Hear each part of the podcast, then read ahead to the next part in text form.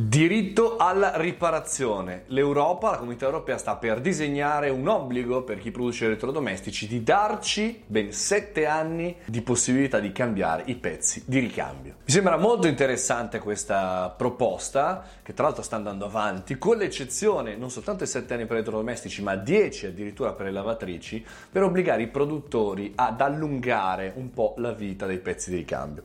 Questo perché? Per il motivo principe, per cui parlavamo anche l'anno scorso, discorso del, dell'obsolescenza programmata, quindi del fatto che i nostri dispositivi vengano assolutamente a mancare in qualche maniera dopo sei mesi, un anno, muoiano in qualche maniera e devi cambiare il televisore, devi cambiare il cellulare, devi cambiare il computer, devi cambiare qualsiasi cosa. Questa nuova legge in realtà dovrebbe andare incontro anche a tutto quello che è il mondo del green, cioè non saremo più obbligati a prendere, a buttare via totalmente il prodotto, ma a cambiare solamente il pezzo, buttarlo e costruirlo di nuovo. Qual è la criticità?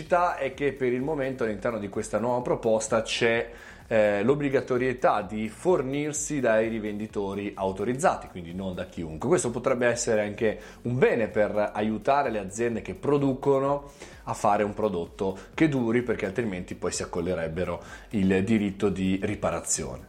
Non ci sono dentro però i cellulari, eh, che tra l'altro, secondo i, gli studi, sembrerebbero essere sempre più eh, di lunga durata, cioè sempre meno cambiamo il cellulare frequentemente. Un po' ci sta, eh, perché comunque le funzionalità dei nuovi cellulari non sono così strabilianti tanto da obbligarci in qualche maniera a cambiarli e quindi al di là dell'obsolescenza programmata che ci obbliga perché il cellulare non funziona più, potremmo farli vivere ancora di più. Spero che passi, spero che funzioni.